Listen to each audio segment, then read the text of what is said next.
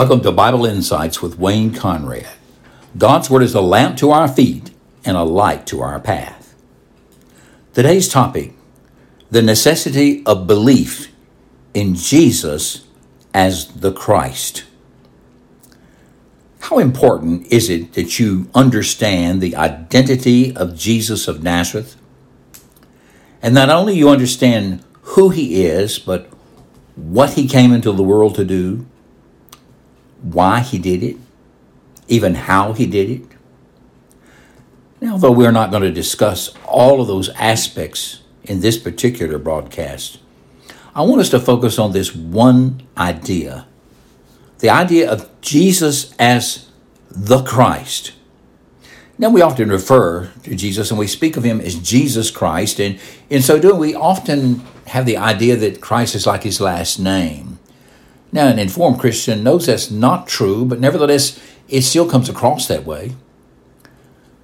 And so we may miss so much of the depth that the Bible is putting into this word, Christ, and what it means. So here's the question I want to pose and hopefully begin to answer. And that is how necessary is it to believe? Is it for you to believe, for me to believe, for anyone to believe that Jesus is the Christ.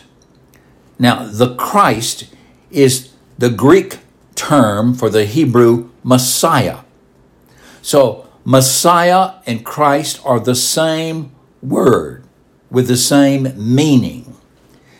Behind those terms is the idea of the anointed one of God anointed. Now, where does that come from? Well, it comes from the act of consecration that was employed in the Old Covenant in setting aside certain people for tasks that God gave them, special tasks in the nation or in the people group. You have the prophet, the anointed prophet spoken about in Deuteronomy 18. Now, Moses is the great prophet of the Old Covenant, but he promises that God is sending another prophet like unto him. And when that prophet comes in Deuteronomy 18, this prophet will have the very words of God. And that you are responsible to believe those words because it is God Himself who speaks to you. That's a prophecy about the coming of Jesus but even further back, if you go to Genesis chapter 3, when mankind first fell, and God makes his appearance in the Garden of Eden after the transgression of Adam, in pronouncing the curses upon the serpent, whom we identify as Satan or the devil, Jesus promised, I mean, God promises that a promised seed from Eve will come who will crush the head of the serpent, though the serpent would bruise his heel in that transaction. So that's the first promised seed. But later you have a promised seed in the covenant that God makes with Abraham. And God tells him that a seed will come from him, from he and Sarah. Now, the first seed that is talking about is the son of promise, Isaac. But even Isaac foreshadows the great seed of Abraham, the ultimate seed of Abraham, which is Jesus Christ Himself, spoken of in Galatians. Then we have Moses, which you've already mentioned in Deuteronomy 18. He, he was the great prophet of the Old Covenant, but he speaks about a prophet that will come. And Jeremiah and Ezekiel talk about this prophet with reference to the new covenant, this king and prophet. And that comes to our last one David. God makes the promise to David of a seed from David. That seed will be the king, the king of the kingdom of God. Now, all of these Old Testament promises are wrapped up in this term Messiah. So, the anointed promised seed of God's covenant promises is what is being brought to fruition in the person and work of the Lord Jesus Christ. Now, why is that so crucial? Well, because we need a prophet to tell us the truth about God and to tell us how we can know God, how we can be connected to God. We need a prophet that speaks the very revelation of the heart and mind and nature of the Almighty God. That prophet is come in the person of Jesus of Nazareth. We are in great need of more than that. We need a priest. Now, I haven't spoken of that, but we need a priest. God did appoint priests, a high priest, and then a series of priests in the Old Covenant, along with laws of sacrifices by which the holy God can be approached by sinful men, sinful people. That was all a temporary provision, but it pointed forward to the promised one, the one who would make the ultimate sacrifice. And we learn from the life of Christ and the letters of Paul and Peter in the New Testament that that transaction was done on the cross of Calvary by Jesus of Nazareth himself. He is the promised seed. He is the anointed promised seed. He is the Messiah of God. He is the Christ. Now, my question is how necessary is it to believe this about him? How necessary is it for you to believe in him as this Messiah, as the Christ? Now, how important this is, is brought out to us in how Jesus elicited the confession of who he is from his apostles, his 12 special disciples that accompanied him during the three years or more of his active ministry in Palestine of old. Uh, the first instance of this, I'm speaking of it in a sort of a chronological way with reference to the gospel narratives. If Mark is the first gospel narrative, which we usually think that to be the case, though it could be Matthew, but Mark and Matthew are very similar, but each one of the four gospel narrative writers testify that Jesus is the Christ, that he is the Messiah. And in each one of those accounts, it's brought out. Now, three of the accounts are talking about the same incident, but there's three different accounts given. First, in Mark, Mark chapter 8, where Jesus takes his disciples to the area of the villages of Caesarea Philippi. And on the way, he inquires of his disciples, What's the popular opinion of me? What do people say about me? Who do they say that I am? And so they told him, Well, somebody, you're John the Baptist, uh, risen from the dead.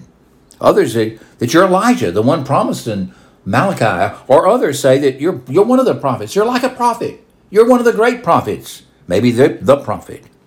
But he asked them, But who do you say that I am? Now, that question, those responses and that question is asked in Mark, in Matthew, and Luke. They're all referring to the same incident. There's slight variation in the recording of the answer. Mark us the shortest. Peter says, You are the Christ. But Matthew gives us the longer rendition. He said to them, But who do you say that I am? And Simon Peter, speaking for them all, replied, You are the Christ, that is, the Messiah, the Son of the living God. And Luke, he said to them, well, Who do you say that I am? And Peter answered, The Christ of God. Now, there's no contradiction in any of those. There's simply a little more of the statement that was made. And remember, these are Mark, who's giving us Peter's uh, probably memoir when he was preaching. He might refer to this incident. Uh, Matthew was there, who actually heard these words himself. And Luke, who's giving a recording of the testimony that he has compiled as a historian. So if we take Matthew, that has the fullest statement, we're on very safe ground. Simon Peter replied, You are the Christ. That's the Greek for the Hebrew Messiah. You are the Messiah, which means you are the anointed, promised one from God. Now he identifies who that is the Son of the living God. Now let me add John's testimony to this. This is a different incident. In the Gospel of John, chapter 5, we have the great incident of Jesus feeding the 5,000 men, plus the women and children, that had followed him to this remote location where he had preached to them. And he had preached to them all day. And at the end, they're weary. Maybe it's even more than one day. But he asked his disciples about food. And we know there's a whole story connected to that. But the, the bottom line is this that Jesus feeds them by the multiplication of some small fish and little biscuits of bread that's given to him.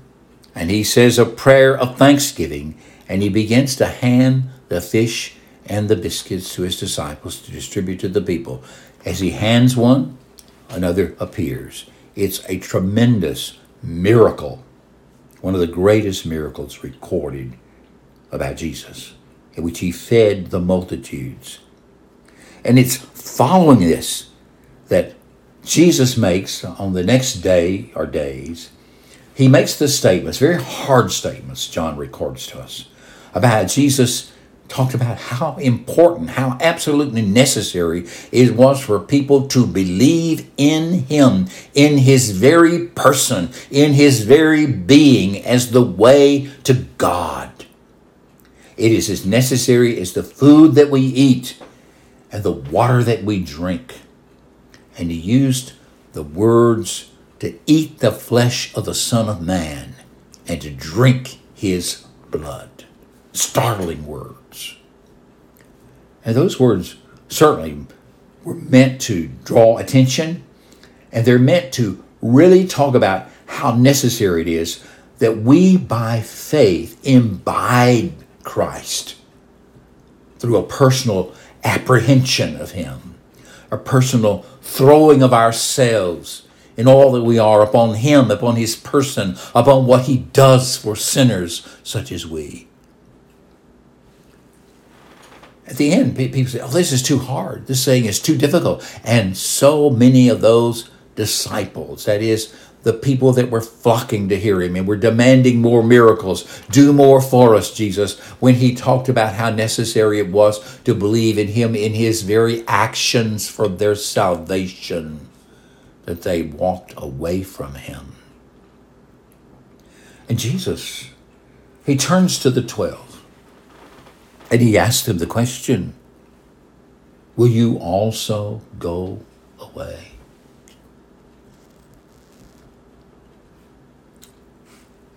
And Peter, again speaking for all of them, said this How can we do that, Lord? There's no one else we can go to because we have believed and we have come to know that you are the Holy One of God.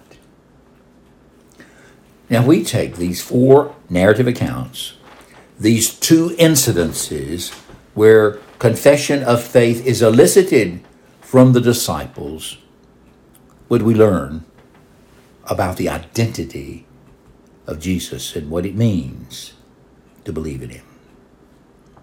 We learn that he is the Christ, we learn that he's the Messiah, that he is the fulfillment of all of God's promises given in the covenants of old.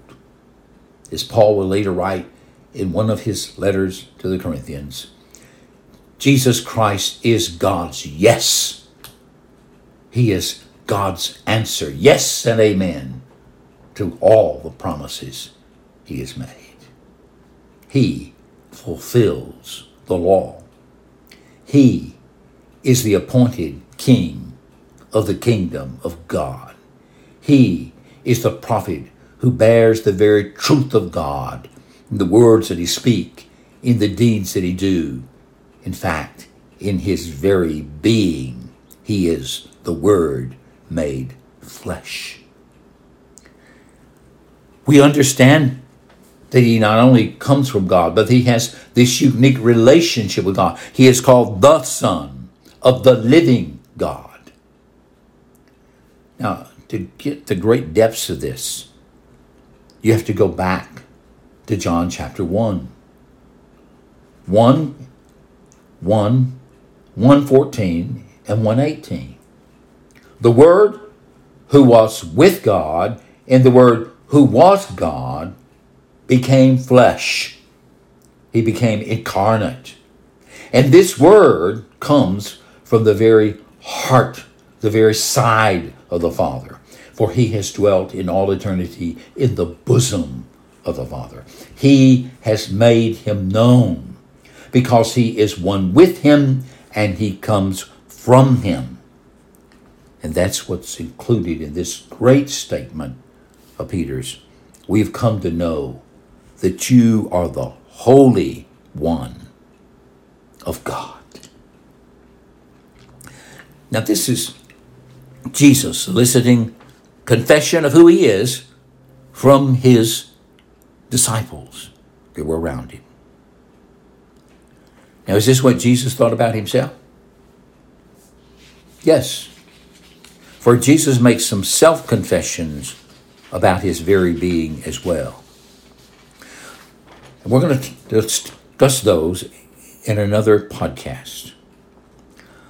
But I want you to understand this that Jesus also said in the Gospel of John, when some of the Pharisees and scribes and the Sadducees, who were in many ways his opponents and were against him because they didn't like his concept of the Christ of God, he told them these very words that unless you believe in me, you will perish in your sins. That's Jesus' statement himself, his own proclamation. Unless you believe in me, you will perish in your sins. Now the apostle Peter echoes this in Acts 4:12. There is salvation in no one else. For there is no other name under heaven given among men by which we must be saved than this name, the Lord Jesus Christ. Believe in him, and you can know God. Believe in him, and you can live for the glory of God. Believe in him and have grace, peace, and mercy now and forever. This has been Wayne Conrad with Bible Insights. The next time, remember who Jesus is. He is the Christ of God, the Messiah, the Savior of those who believe in Him.